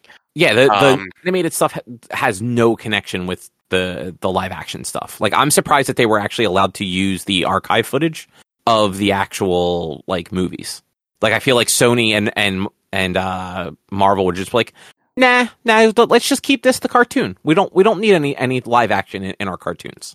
I mean, yes, and like I feel like with the introduction of the Spider Verse in the MCU, it just makes sense to be like, all right, go ahead. Like I, I don't. I think it would be more weird if they didn't connect them than if they did. I don't know. I I just see them like keeping it very separate. I, this is probably the only time they're either of them are ever going to be referenced. Like undoubtedly, there's no ever no other time these two things are going to reference each other. But it's did- just, it was they did reference um in when I they mean, did even- the first Spider Verse comics, or might might have been the second one. They actually um they used uh the Tobey Maguire Spider Man and the Andrew Garfield Spider Man because this was it was pre MCU Spider Man. yeah. I Um, remember but they hearing this. they used both of them in it, and I thought that was actually kind of funny. Yeah, all Spider Verses are connected. Yeah, it's the web of life and something or other. Yeah. but yeah, I I enjoyed the movie. I didn't have any trouble. Excuse me, I didn't have any problems with the way it ended. Like it's cliffhanger. Cliffhangers I- happen. I like the movie. I just feel like if you're going to leave a cliffhanger, don't make it two and a half hours long. You know what it is like a lot. I'm used to comics and books that do just end. Like But again, it's two and a half hours. You could have wrapped something up in that two and a half hours. you could have you. It also and I still my argument. The movie didn't need to be two and a half hours long. Exactly. No No, no, movie that- that- needs to be two and a half hours long. Me and you are making the same point, Cobb. It was We're- two and a half hours, and you did not wrap the movie up. But we're not why making the same point. I am no, simply but- saying it doesn't have to be that long. But I don't mind that it nothing wrapped up. But I'm why was totally it two and a half hours? If they didn't wrap anything up, why was it two and a half hours? We Because are they had- making the same point. all that unnecessary info. Exactly. There was no reason for it to be that long. If it was an hour and a half to an hour and 45 and it ended the way it ended, you know what? Fine. It was only an hour and a half. But it was two and a half hours. It was 45 minutes longer than a movie that has a cliffhanger should have been. Yeah. That's like me and you are making the same point at that. There's no need for it to have been that long. My point is they didn't do anything to end the movie. Your point is movies are just too long. We are agreeing at that. Well, we're agreeing it's too long. I'm just fine with the cliffhanger. No, yeah, absolutely. But like we're like my reasoning for not liking Cliffhanger is because it was too long. It was long. Like if it was a shorter movie and ended the way it did, then I wouldn't have bothered like bringing that up. It's just the fact that it was that long and nothing came of it. Yeah. Unfortunately, we're just in the era where like movies are too long now. Like, I love movies. I don't No. like no movie. Like when a movie is getting that close to three hours, there's there's nothing there for it to be three hours. See, I'm the I I don't mind a long movie. I don't mind sitting here and watching a two and a half hour movie. I don't mind sitting and watching a three hour movie. I watched all of Justice League five hour Snyder cut in one sitting. So did I, I and it was I like- unnecessary. I, uh, I that's up. I mean, they definitely could have just made it five different episodes or some shit like that, like they originally were going to do. But like, like I don't. I like five hours is unnecessary. But what I'm saying is like a three hour movie isn't that crazy. I don't think that's bad. I don't think a long movie is bad as long as the movie has a reason to be that long. and that's I think that's the thing. Like, but the, like- it's the difference between binging a TV show and watching a very long movie. Generally, an episode of TV is structured where like it's getting you all the information you need and leaving you in a way where you just want to see what happens next. A three-hour movie means that there's just a whole bunch of padding in that movie that Yeah. was probably unnecessary and should have been cut. Yeah, and mm-hmm. and that, like I'm not saying there's a lot that needed to be cut, but I feel like they could have cut it differently to where it didn't have to be 45 minutes as as long as it was. Like I mean, that movie could have been under two hours. it absolutely For could have been under two hours. And like, frankly, as an animated movie, it should be under two hours. Like, Animated the movies- demographic is children. Yeah, I mean my nieces loved the movie, so like I, I- time be damned, they loved the movie, but they they they it, pretty colors. So Yeah, Um, and I, I mean, I think that that is probably the one thing that would keep some kids engaged. Is it? It's a very colorful movie, but like three hours is too long. Two Yeah. two hours and twenty minutes is too long. Like, there's not enough content in any movie. Actually, the thing I'm going to talk about after this, also two hours and twenty minutes long. Too long of a movie. But you know what? Since you mentioned that, let's talk about it. What, what, what's this fucking movie that you watched? All right, so we watched this movie called Leave the World Behind. It's based on a book from I think 2020. Um, it's it's got a hell of a cast. Um, it's got uh, Julia Roberts, Ethan Hawke, Mahershala Ali, Kevin Bacon. Like it's got some people in it. Um, and it's about a um, it's a family. It's Julia Roberts and Ethan Hawke are a married couple. They have two kids. Um, and they live in Brooklyn and they specifically Julia Roberts' character wants to get away from like the city and people, and so they rent like an Airbnb um, up in I'm assuming it's supposed to be like the Hamptons, Montauk, Montauk area. They they just say Long Island, but the house they they rent is like a fucking mansion, like right near the the ocean. Very nice area, but also very secluded. Um, like it's a small town. There's one way in and out of town to get to the highway to get back to the city. Uh, but also like you can walk through the tree line and just see the Manhattan skyline. It's very hard to figure out where the fuck this place is. Is what I'm saying. Um, but so they head out to this house and like cell service and stuff like that starts going down. Um, and by the end of the first day, you find out that New York City has have a, has had a massive blackout. Um, and as like the movie progresses, you basically find out that all technology is just down. So GPS is down, cell towers are down, um, airwave TV and radio stuff is down. Just net, the network across the board is gone, and they're just kind of stranded out here because there's no one really there, and they have no communication with the outside world. They just know that shit is going, something is going bad in a in a big way. Um, when they do try to leave at one point, the on ramp to the highway is completely blocked by Teslas. Um, and it turns out that there must be like a Tesla factory or something like that nearby because it's the auto drive feature is just causing them to go haywire because there's no positioning and they're just driving themselves in onto the highway but crashing before they can get onto the highway. Mhm. Um, it's actually it, it was actually kind of a funny scene because it's just a, an entire on ramp of all the same exact model of Tesla, just all destroyed. um, but it could it could have actually been a, a much better movie if it was shorter. Like it definitely drug on for a long time with like nothing really happening and no information really being given. And I feel like it was trying to straddle this line between being um like a little bit of like a thriller in the vein of like a purge movie Mhm. and being this commentary on like connectivity essentially because after the power outage um, happens in new york uh, Mahershala Ali and his daughter show up and they're the owners of the house and they basically like they just got the fuck out of the city as soon as the the power went out and this is their other residence. So they they come out here and they're like look i'm going to refund you like the money that you paid for the house if we can just stay here tonight also. Um and there's there's definitely like a little bit of confrontation between the two families and all that but they end up just kind of having to deal with each other because there's no there's nowhere for them to go. Um it, it definitely had some interesting ideas but i just feel it just wasn't executed super well. Um Mhm. Like at one point there appears to be like radiation stuff happening because the older son just wakes up one morning and all of his teeth are falling out. Like yeah like he's able to just like literally like pluck them out of his mouth. Um and there's no Brush real explanation for that. He didn't brush his teeth. Yeah, and like there are um there are like these sonic um noises going off that's like causing the people to like fall to the ground like clutching their heads. Like it's it's one of those really really high pitched sounds.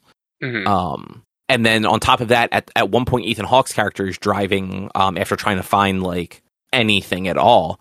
And just this crazy wave of these red flyers just fall out of the sky. And it turns out there whatever it is it's written in like arabic or something like that. And the one side says death to america. And the other side they never actually um, translate. And near the end of the movie you find out that a similar thing happened in like san diego but it was all um, like korean or chinese writing is what they say. And it, it has the same message on the one side. So like Mhm. you don't you don't really know what's happening or who did it. Um, you just know that essentially the world is or at least america is just being cut off from everybody. Um, and the last thing they kind of tell you at the end of the movie is uh, that there was some sort of defense contract idea for this, for basically like to destabilize a country, you just have to crash all of their networks and just let the country destroy itself. And that's basically what they show happening at the end of the movie is the um, New York City is just like literally exploding. Like build you just see buildings exploding in the background of New York City. Hmm. Um not a not a terrible movie, but like not one that I think is necessarily worth watching unless you have like three hours and nothing better to do. Honestly, it sounds kind of interesting. Sounds like a movie I I might be into.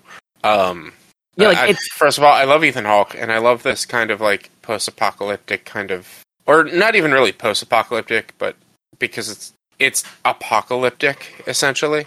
But I love that like that style of like this. It's like the apocalypse is happening, and we just have to deal with it now, kind of shit.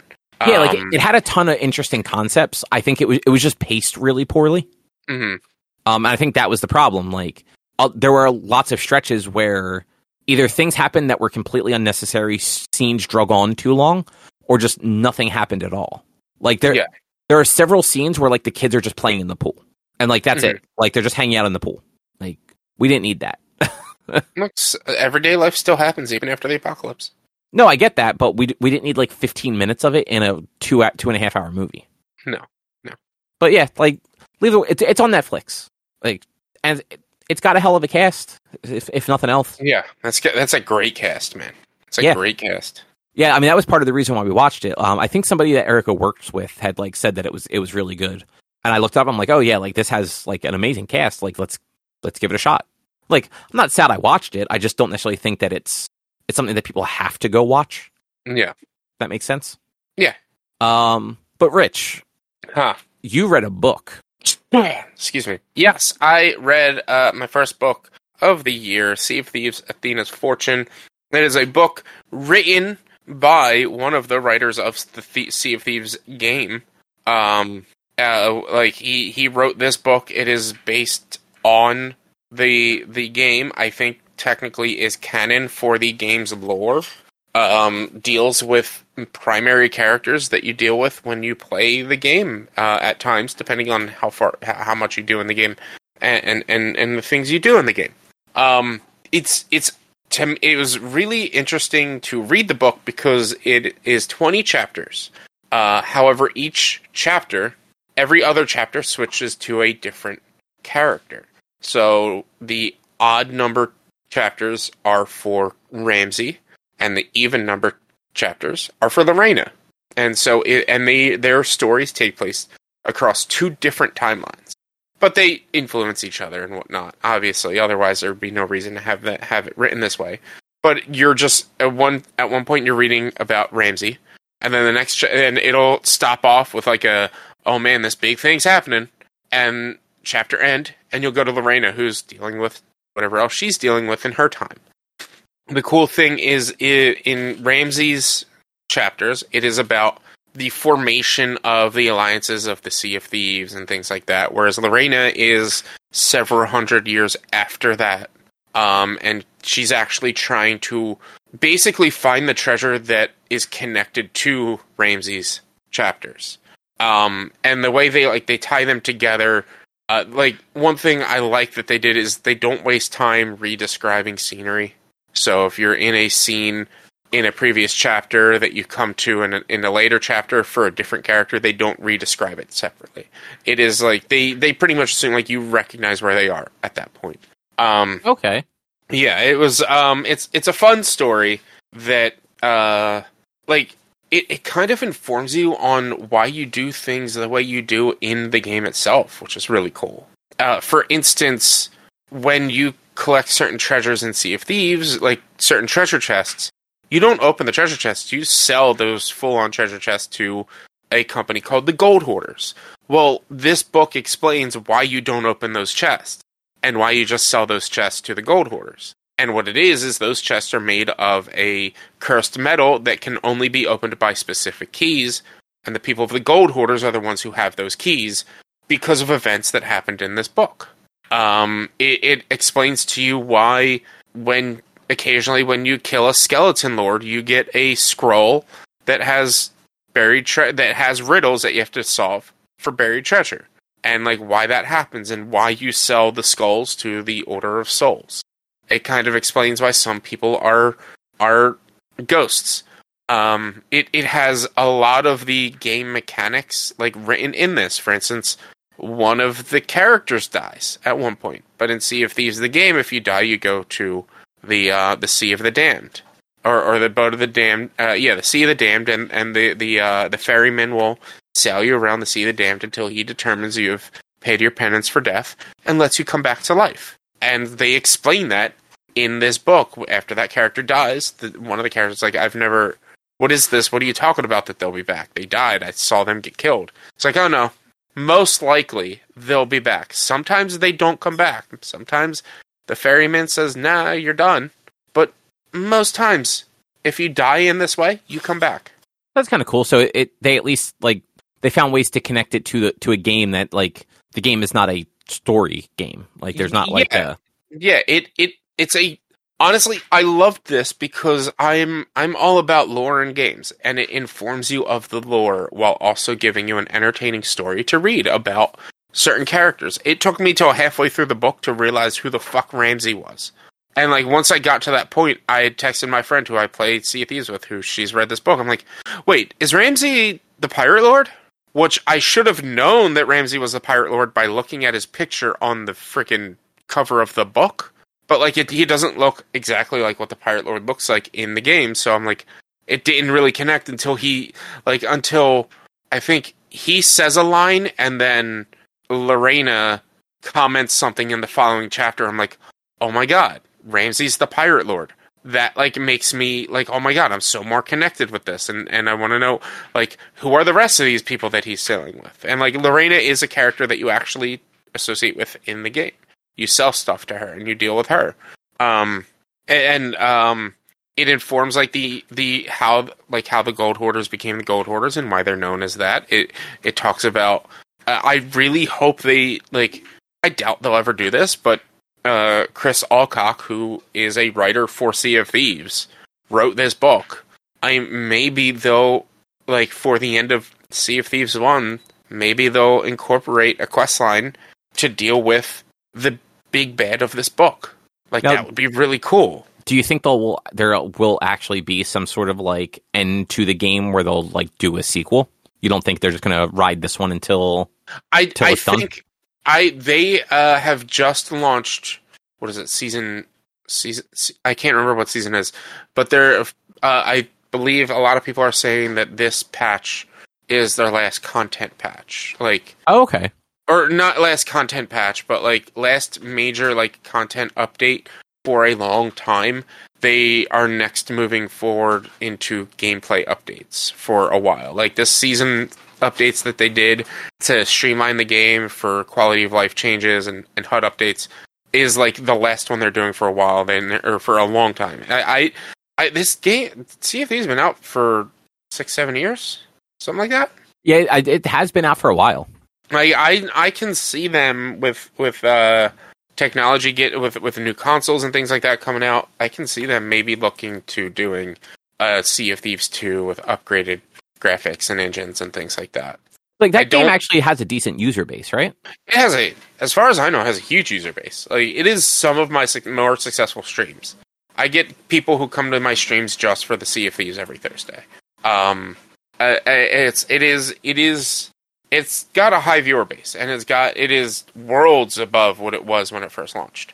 And so like like the writer wrote two fucking actually there's three books for it. The writer wrote two of them.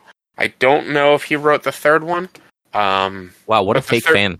the third one is just a collection of stories, though. It's like three different stories in a book instead of like a whole tale. Um, I'm I'm actually looking it up right now to see if it says Sea of Thieves. I'm literally looking it up on Amazon too because I I don't remember what the name of the book is. Uh, where's it at? Tales from the Sea of Thieves. Author Paul Davis, who I don't know who Paul, Paul Davis is.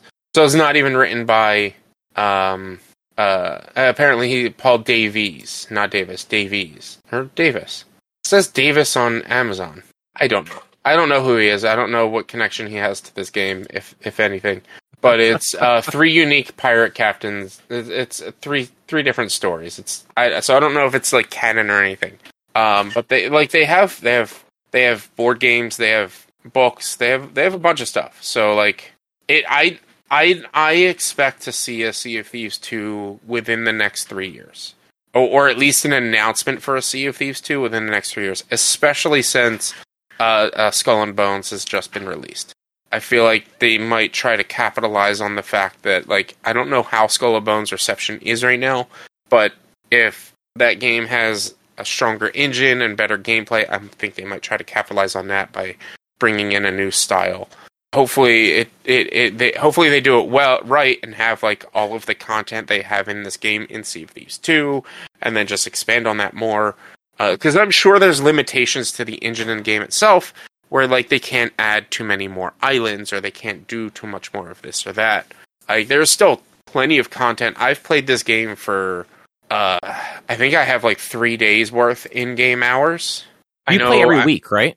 I play I play every week for about uh, and it's been the- pretty much the past year every week for about three to four hours, three to five hours each week. So like I have a decent amount of playtime in this. Um, let's see, Sea of Thieves. I have oh wow, I have seven days playtime in Sea of Thieves. So almost so almost eight days. That's all. Um, That's a lot of time. it's it's it's a nice, it's a good game to just go chill It- and hang out and play and whatnot. And it- but the, And it will forever be the only pirate game because there are no other pirate games coming out. yeah, Skull and Bones is not real. Well, I- it, apparently there's a live beta like tomorrow. I mean, it's Or I an open it beta, was like official release was was soon. It is. That's why they're doing like an open beta stress test sort of deal. Yeah, which apparently Skull and Bones not on Steam. Oh yeah, because it, it's a Ubisoft game, so it'll be on the Ubisoft yeah, whatever. UB Connect. Yeah. Uh, but uh, Sea of Thieves: Athena's Fortune was it was a good book. If you if you have a connection to the game, if you play the game, if you like the game, you, you'll probably like this book. Uh, Cobb, you might enjoy it. You might enjoy it. It's it's like it's more fantasy um, but like not quite high fantasy. Um, like I, you don't need to know about the games to be to play this game. Like you won't connect two and two together, as I was. Like some of the locations that they mentioned, like you're not going to care like what this, these locations would be because you've never played the games. You don't care about the games, but like just overall as a story and as a book, you like somebody like you might enjoy it. Let's see. Thieves. That's not how you spell thieves. You can just borrow my book. I don't read physical copies. I fucking hate it. Oh, that's weird. I kind of I expected this to be on uh on the library app, but it's not. Yeah, man, I hate reading physical books. It's the worst goddamn experience. I will say, of all the books, of all the books we've read, as much as I didn't enjoy um, uh, uh, Finished Business, this was at points the harder book to read, just because, and it had nothing to do with the book and finding boredom. But every time I sat down to read it, I think it's just recent days in my life and things going on. Every time I sat down to read it, I would get maybe a chapter or two in, so 15, 20, 30 pages in, and start to fall asleep by the end of the second chapter. So they're basically giving this at least this one away for free. Um, Are they? it- so it's on Kindle Unlimited, which it's Kindle Unlimited is like ten dollars a month, and a ton of ebooks are free on there. So it's it's free if you have a Kindle Unlimited subscription, and it looks like the audiobook is a dollar. Mhm. It's a ten hour audiobook, which isn't nothing. No. but yeah, one dollar. Give it a listen. Let me know what you think about it. Eh, maybe I will. And if you like it, if you like it, you can listen to um, Heart of Fire with me as I read that. But I'm not reading that yet. My next book is going to be uh, one of the comic omnibuses I've got. So unfortunately, Heart of Fire does not have um, as good of options. No, No, it's uh, it, it actually doesn't look like it has an audiobook at all, and the Kindle is ten dollars. Mhm. Like zero dollars is the price that fits for me. yeah, But yeah, I mean, at some point I might give it a shot. Oh, actually, that second one is actually way more recent. I didn't realize how, Yeah. how big of a gap 20, 2018 and 2022. Oh wow, this is 2018, which is like two years after the game came out. So that's when it No, that's the year the game came out. is. It really the year the game came out? Yeah, 2018. Wow, because they had reference of things that, as far as I know, weren't even in the game in this book. Because like there, there, it did, as far as I can remember, it did break a little bit of canon.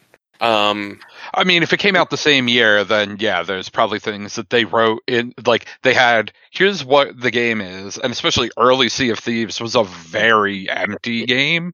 It was very Destiny-like in like you find bits and pieces of lore around the world. The game doesn't tell you like it's not like cutscenes that happened. Uh, Well- so I can see them being like, okay, here, here's the world. Write your book. Uh, well, And and so like one of the things that they mention in this book are the cursed chests, like the gold hoarders chest that I was telling you about, where like the, you can't open them. Mhm. And then they mention a couple of other cursed chests that are all in Sea of Thieves, but they weren't in Launch Sea of Thieves. They they didn't come into play, as far as I can remember. They didn't come into play until the Pirates of the Caribbean stuff came out and they brought those into the Pirates of the Caribbean stuff, or at least two, one or two of them into the Pirates of the Caribbean stuff, as like a story about these people.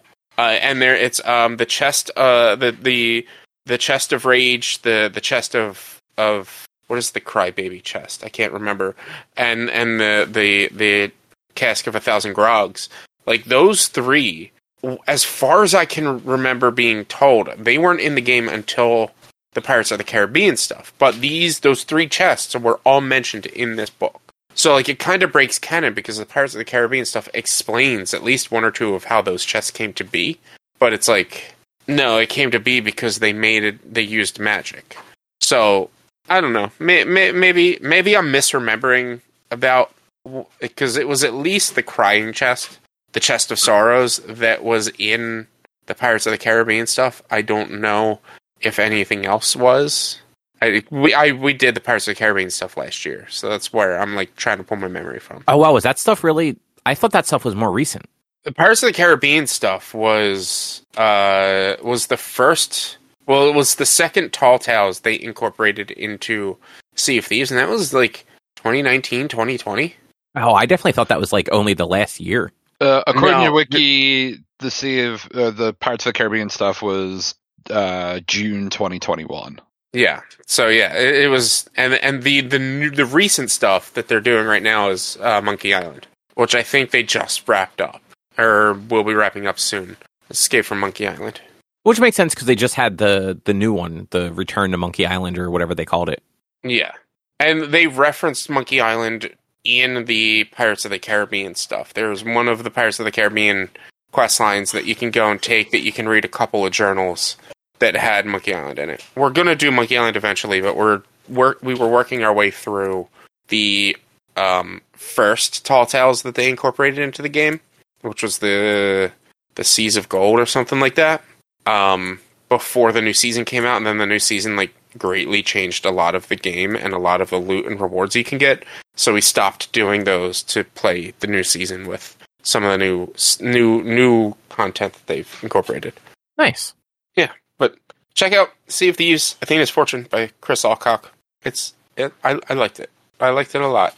Like I said, I'll read probably one of the other books I read this year is Heart of Fire, but I want to read some of my older books before I get to some of my newer books. Just keep reading Uh, books. Just keep reading books. Yeah, yeah. I think I'm gonna do um, um, Amory Wars next, and then I'm gonna do the Doctor Who comic after that, and then I think I might find an actual book that's not one that I own, not the Sea of Thieves one. Might be something non-IP related that I know of. Like you get like I a lot of the books I'm reading Something are unique. IPs that I know, like something new or unique or something that like I've never read before. I've been wanting to read the Maze Runner books because I saw the first movie and I really liked it. I'm like, I want to read these books. Um, something like that, more so than like. But even doing Maze Runner is a little bit more in line of what I'm trying to avoid for after these comics. Because then after those two comics, then it'll be one of those novels. Then I'll do Locke and Key. Then it'll probably be Sea of Thieves, and then we'll have to figure out from there. Let me maybe- just let me just hand you a book and you just read it sight unseen. I, maybe, maybe I w- I won't give you something that's bad. I'll, I'll think about it. We've got a couple months to get there. I've got two giant freaking comic books to read next. Oh, they're going to take you like a day. Comics are fast. We'll see. We'll see. Got to go fast. We'll see. But speaking of comics, this doesn't work. How's Persona 3 Reloaded? I like it. I've never played Persona 3 before. I liked Persona 3 as much as I played it. Um, it's it's very different in the other Personas. I haven't really played any of the other Personas. I just know like the worlds and dungeons are much different than Persona 3. Whereas in Persona 3, it's just a tower. It's, So it's- one singular dungeon that you rise, you go up.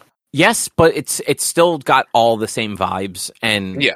I unfortunately can't tell you how different the original was from this just because I never played it. But this one, they definitely it's it's a full remake. Um, so they they haven't necessarily added anything to it, and to what I understand, there's actually some things from FES and Portable that were added to the game that are not part of this one. Like Mhm. one of those versions included a um a female protagonist that you would actually pick male or female at the beginning of the game. Uh, that is removed, and I believe the like post game stuff that FES added isn't in this either. Doesn't mean it won't be added as DLC, but it, it's not there right now. Yeah. Um, but it's it's very stylish in the way that Five was. So like the menuing and stuff like that is very reminiscent of Five, which makes sense. Like that game, it that that game looked really good. Like they did a good job visually with that game. Mhm. Um, I'm sure that like the original PS2 release was much more in line with um, what I remember of Persona 4, like more actual menuing, where Persona 5 um, had it more down to like just buttons, like X is attack, um, triangle is use a persona, stuff like that, instead of uh, yeah. instead of like your traditional RPG menuing of like move over to magic, pick the magic you want to use. Um, yeah, that's that's how Persona 3 was. It was menus. yeah. So uh, this one's styled more like like Persona 5, but yeah, you're right. Um the the dark world or whatever it is in this one is a tower that replaces your school at midnight every night. Mhm. Which actually reminds me a little bit of um of Persona 4 too cuz Persona 4 had the midnight channel, which is where they would find out when somebody has been abducted Yeah. and that was their signal to to enter the television. Um, because in Persona Four, you entered a television to get to the other world. Um, but yeah, so it's a tower, but the tower does change. So aside from it being a, a, per, uh procedurally generated, you get to a certain point and you can't go any further. And then once it unlocks the next thing, it's a different, basically biome is is Yeah. the way that they're kind of describing it in the game. I haven't gotten that far yet. I think I've played like seven or so hours. Um, I'm at the end of April. The game starts the beginning of April. I'm up to that point of the tower. Like I got to the first roadblock, and they're just like, "We can't go any further right now. You might as well just live our life. Like we'll we'll figure it out later." So I'm Yeah. sure it's at some point they're gonna be like, "Hey, we, we figured out you have to go do this thing and, and beat this thing, or somebody's going to die." Because that's usually how these games go. Um, Yeah. But so far, it's it's very Persona. Like like I immediately it feels like like those games do. You're the protagonist. You're new. Um, you immediately get introduced to two other characters that are same grade level as you that will also be doing the persona fighting with you. Um, your character has some superhuman ability to use personas without any knowledge or training of them. Meanwhile, a bunch of the other people in the game are just like, yeah, we've been doing this for at least a while. Uh, the the one girl that's on your team apparently, like the game starts where she she is afraid to actually summon her persona. Uh, Hmm. Because in this game, to summon your personas, they have to shoot themselves in the head, Yeah, yeah. which is real fucking weird. It was Um, it was it was a huge. I remember it being a huge controversy when it came out. It was huge controversy. I, I do remember that too. Um, it's just it's very funny because like the game is such it's so much clearer and and high res now that like there's no mistaking that these are guns. Like they they're called invokers, so like they're not actually gun guns, but like they're the two of my characters put them to their temple, pull the trigger to summon their personas, and Yep. like they pull the trigger and you see like the blue magic shoot out the other side and then the one girl like holds it to her forehead and, and pulls it with her thumb. Um, and the the opening cutscene is actually her like trying to do it and failing and collapsing to her knees, crying. Mhm. And like at that point, you know nothing about this game. It just looks like this girl just tried to kill herself. Yeah. Um, but so far, like I, I'm enjoying it. It's very much it's very much one of those games where half the game you're going and just dungeon crawling, half the game is a life sim. So I've got two part time jobs. I'm in two two clubs. I, I'm on the track team and the student council. Um, I've played House of the Deceased at the arcade. Uh, it Nice. raised my courage. um, Nice. Yeah. So just a lot of that stuff. Um, you live you live in a dorm in this one, so you have a little bit more. So far, it seems like you have more freedom. Um, because even in the last one, you weren't supposed to go out at night until fairly late in the game. This one just basically as soon as as soon as you like become a persona user, they're just like, yeah, cool, you can just go do what you want. Like yeah. like it's cool. Like we trust you now. You know how to shoot yourself in the head, so you got this covered. Um, it's also just um, the the way that like the lore is working for it is it's only one hour a night that this happens, and it's basically at midnight every night. Um, time s- sort of pauses for an hour for everybody except for people that have this persona ability. Um, so the people that are like sensitive to whatever is going on. Um, everybody else actually turns into a coffin, like a Mhm. floating coffin, just wherever they were at, whether they were home sleeping or like standing in like a store, they just become a coffin for an hour. Um, but once that hour's up, it just becomes 12:01 a.m. and the their 24 hour period just keeps going. The people with personas get that hour to go try and determine what's wrong and explore. Um, the tower is called Tartarus. Yeah. So, um, but yeah, it's interesting so far. I I kind of I like the tower idea. Um, because Persona four and five, it was like different dungeons each time, and generally the dungeons were themed after whoever the um the kind of enemy was. More so in five. In four, like all the dungeons were pretty samey until the end. It was more just the area that you went into was themed more after like the person and why and why they were in there. Um, this one is just like, yeah, this is just a tower. Like every room, every floor kind of looks the same, but it's going to rearrange if you leave and come back. And every like five or six floors, there's like a mini boss so far. So like you you run around, you kill a bunch of the shadows, you get to like it was I want to say it was five, seven, no five, eleven, and twenty one. I think were the the three levels with uh like the mini bosses. And like each Mhm. one got progressively harder, and you can tell that this was very much the tutorial section of the game. Um, because every time you kind of like hit like a new area, they're like, okay, and now I'm going to show you how to do this thing, and they they have you you know sneak up on an enemy to get a preemptive attack or um do an all out attack by hitting the weaknesses, uh, things like that. But yeah, it's it's been fun so far. I'm enjoying it. Um, I wasn't actually planning on even starting it right now, and I didn't realize it was seventy dollars, but it was on Game Pass. So I'm just like, oh, you know what? Like, I'm curious. I will pay for a month of Game Pass and try it out. And if I'm still in the mood to keep playing it after that, I'll just let my subscription keep going. If not, like I'll pause the subscription and come back to it a little bit later when I'm more in the mood for. Just, just got to make sure you beat it before seven months go by, Why? because then you would have wasted your money of not just buying it. I don't leave the subscription running. I, I'm just saying that, like, if if if like if just got to make sure to beat it before you spend seventy dollars in Game Pass. That's all I'm saying. Oh yeah. Well, so to be fair, usually when I have Game Pass, I will play other games too. So I'll bounce around in, into some other things at the same time. Um, but Final Fantasy VII Rebirth comes out on the 29th, and I'm Yeah, I am more interested in that right now than Persona. As much as I like the Persona game, it's like a 110 hour game, so I don't mind sort of playing it f- till the end of the month, turning off Game Pass for a while, getting Rebirth, playing that, and then when I'm in the mood for another JRPG, going back to Persona and either either just buying a digital copy of it on Xbox or resubbing to Game Pass Mhm. because I don't I don't mind the seventy dollars. It was just more of a I knew I wasn't going to pl- I wasn't necessarily going to play the whole thing right now, and it's like Yeah. I don't need to spend seventy dollars right now, but I can spend Yeah. fifteen get a get a feel for that and like play a few other games that look interesting on there, and then you know get my money's worth essentially. Yeah. I uh, Final Fantasy VII, man, I can't wait for that. I'm I'm not rushing, but messing, kind of rushing some of my stream games, stream schedules to be able to have Final Fantasy VII, uh, to not be playing a game when Final Fantasy VII so that once Final Fantasy VII comes out, I'm like, all right, great, and not have to worry about finishing up any other game. So, like, for instance, Shenmue, I should beat on Monday. Um, and then Lego City Undercover. It's the next game I'll be playing in that list. Uh, I'll start on the 18th, and that's like a 15 hour game. So the 18th, 19th, 20th, and the 25th, I should probably have Lego City Undercover beat by then.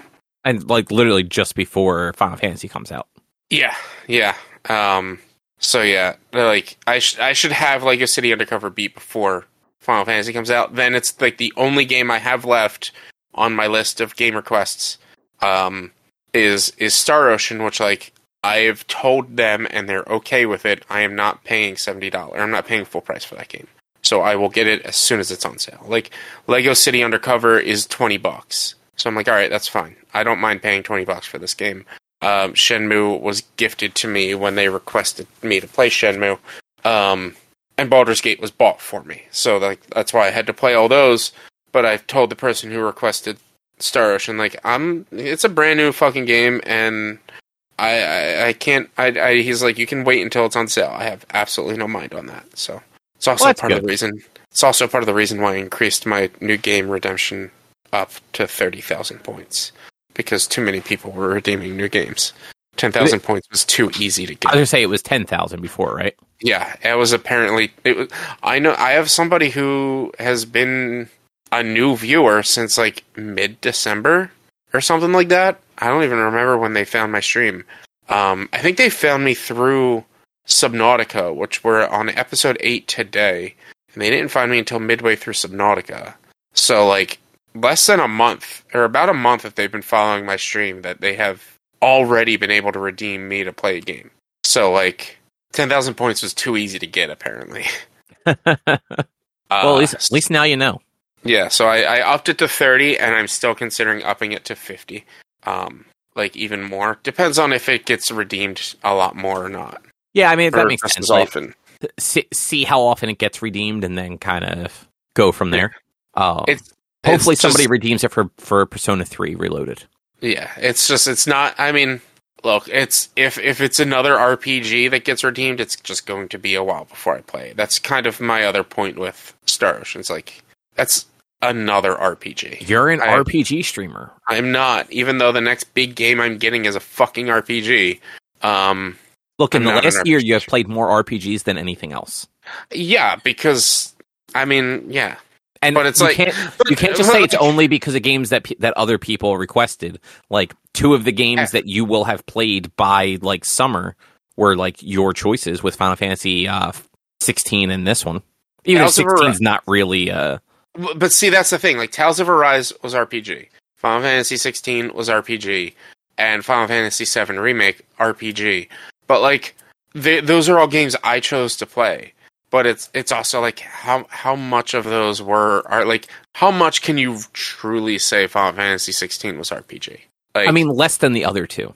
yeah, uh, Dude- that's more Final Fantasy 7 Rebirth has a sphere grid. great, great. So does apparently. I mean, you could technically say Enshrouded is also an RPG because it's got a sphere grid and, and progression I just- system. Like an RPG. I just know how much you love sphere grids. I love sphere grids, man. They're great. I love sphere grids, but So- I mean, Final Fantasy VII Remake had su- a pseudo sphere grid, kind of. Um yeah, it, it did, but so this one has a sphere grid for your party level. okay, So you're, not only do your characters get levels, your party actually gets levels, and the higher level your party, the more like cool combos you can do. interesting. Yeah. Um, Persona Three does not have a sphere grid, but it does have a bunch of cool leveling things you can do.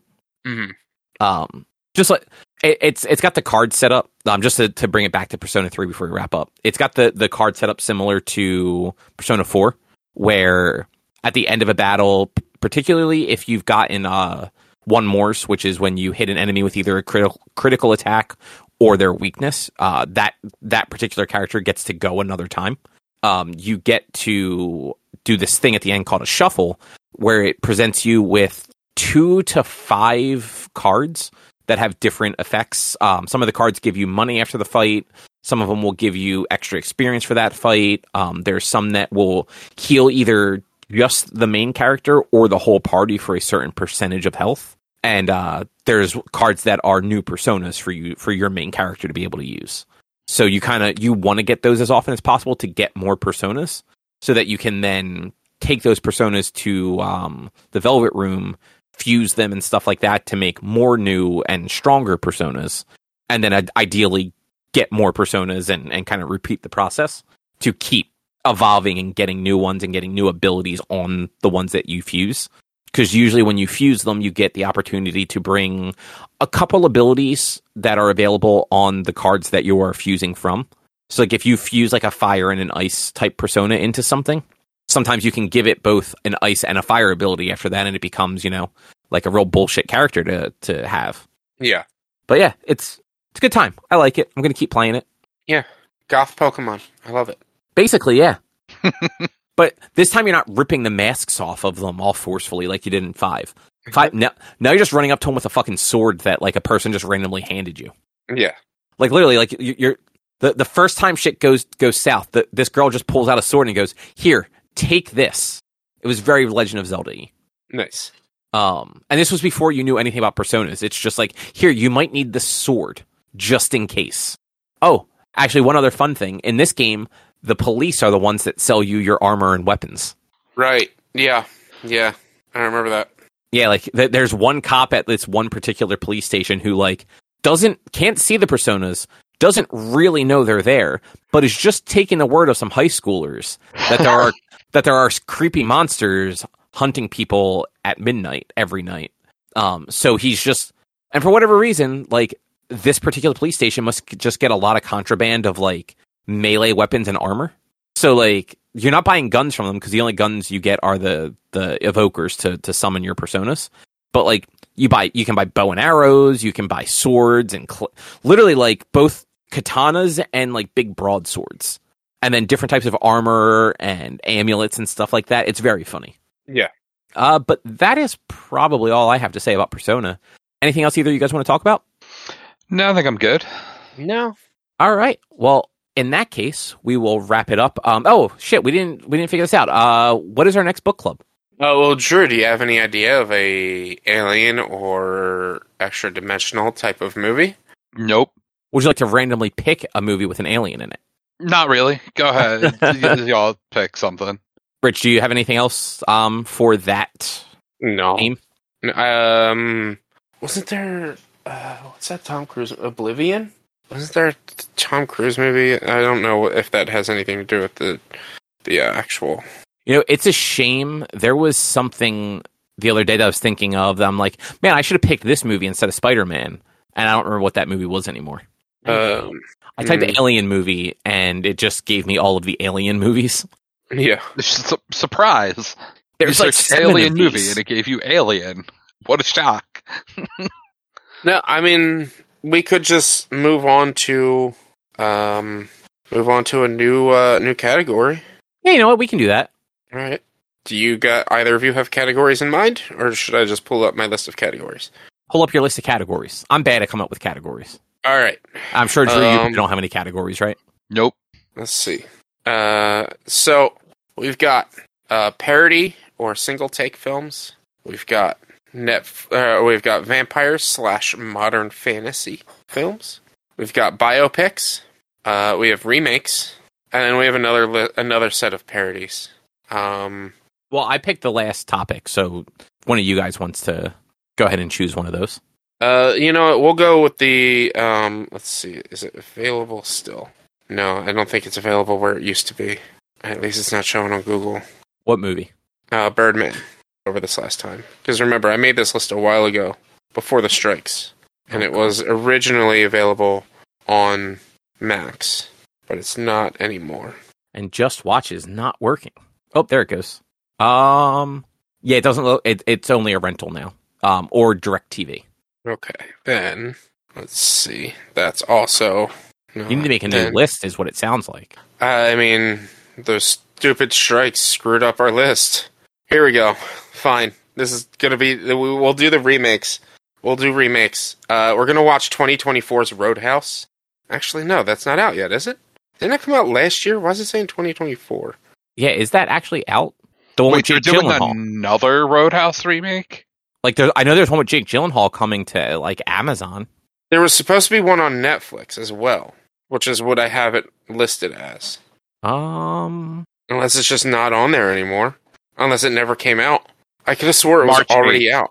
Oh, it comes out on March 8th? In, I mean, I don't know if it's Google. Real quick, it says initial release March eighth, twenty twenty four. so it's gonna it, it'll come to Prime Video on March 21st.